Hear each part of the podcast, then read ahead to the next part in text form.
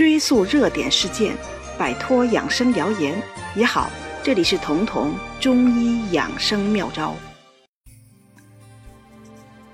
对现代人来说，高血压是一种很普通的慢性病了，而且已经不仅仅是中老年人的专利，很多年轻人早早的就被诊断为高血压了。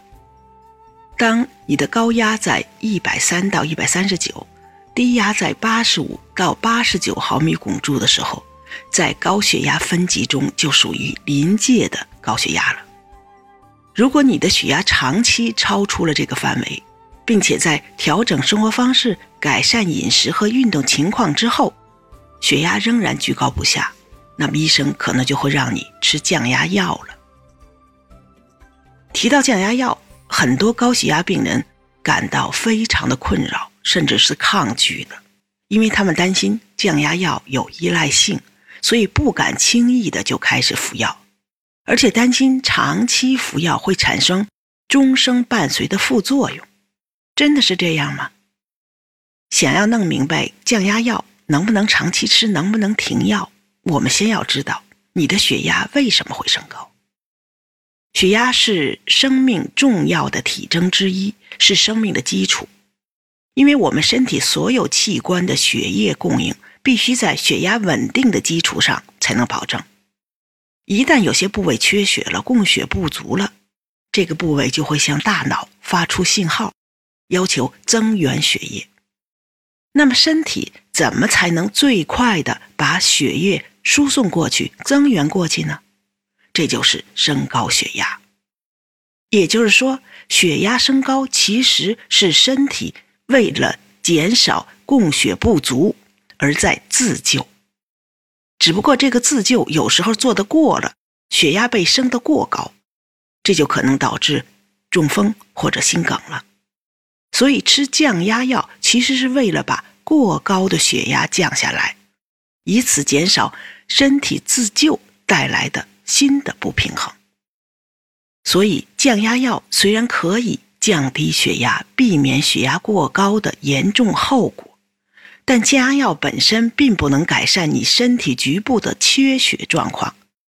有些症状甚至可能因为血压降得太低，带来了新的供血不足。症状反而加重了，这也是为什么有人吃了降压药，血压降低了，但身体仍旧不舒服的原因。降压药的用处是把血压降下来，但它并不能去除导致高血压的根本原因。因此，很多人是不能停降压药的。一旦停了，血压继续升高，因为导致他们血压升高的原因一直都在。但这并不意味着降压药让病人产生了药物依赖，因为毕竟很多人成功的停药了。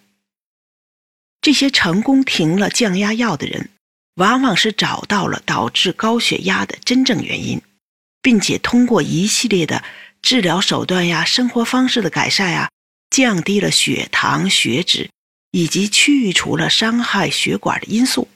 他们的血管重新恢复柔软，血管不再硬化，血流畅通无阻，器官组织也就不缺血了，身体自然也就不会为了及时供血而调高血压。这个时候自然不用再吃降压药了。之所以有些时候医生会告诉你你的降压药要一直吃，一是因为还没有找到你的血压高的确切原因。需要服药来控制过高的血压。二是因为有些错误的方式的改变不是一朝一夕能完成的，而且你本身可能也完成不了。所以为了保险起见，医生就嘱咐你通过药物来平稳血压。因此，要想停掉降压药，让血压自然的恢复到正常水平，这就要明确病因。而且要严控病因，比如说血糖、血脂的过高，因为高血糖和高血脂是导致血管硬化的罪魁。在规范服用降糖降脂药之外，最好每天还要保持一定的运动，保持正常的体重，这些都有利于从根本上控制血压。中医在治疗高血压的时候，会建议患者在服用降压药的同时，配合服用一些活血化瘀药，因为和降压药相比，活血化瘀药更能有效的改善局部的缺血状况。如果说降压药是治标的话，那么活血化瘀药相对来说就是治本的了。说到活血化瘀药，大家比较熟悉的可能有三七、丹参。除此之外，还有个药大家可能想不到，这就是黄芪。国医大师邓铁涛先生的经验是，血压低的人服用不超过十五克的黄芪，有升高血压的效果；而血压高的人，每剂服用三十克以上的黄芪，反而更能降压。为什么大剂量的黄芪反倒起到了降压的作用呢？因为一个人的心脏如果波动无力，供血就会不足，身体就会为了保证供血而升压。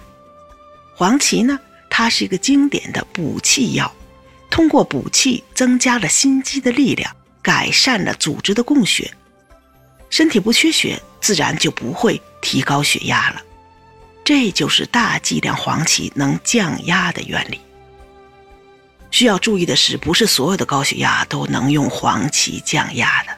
黄芪降压适合的是那些气虚体质的或者气虚状况下的高血压人。因此，最好不要自己决定在家里吃黄芪降压，可以在用药之前咨询一下医生，明确了你的病因，明确了你的体质，根据这些选择药物。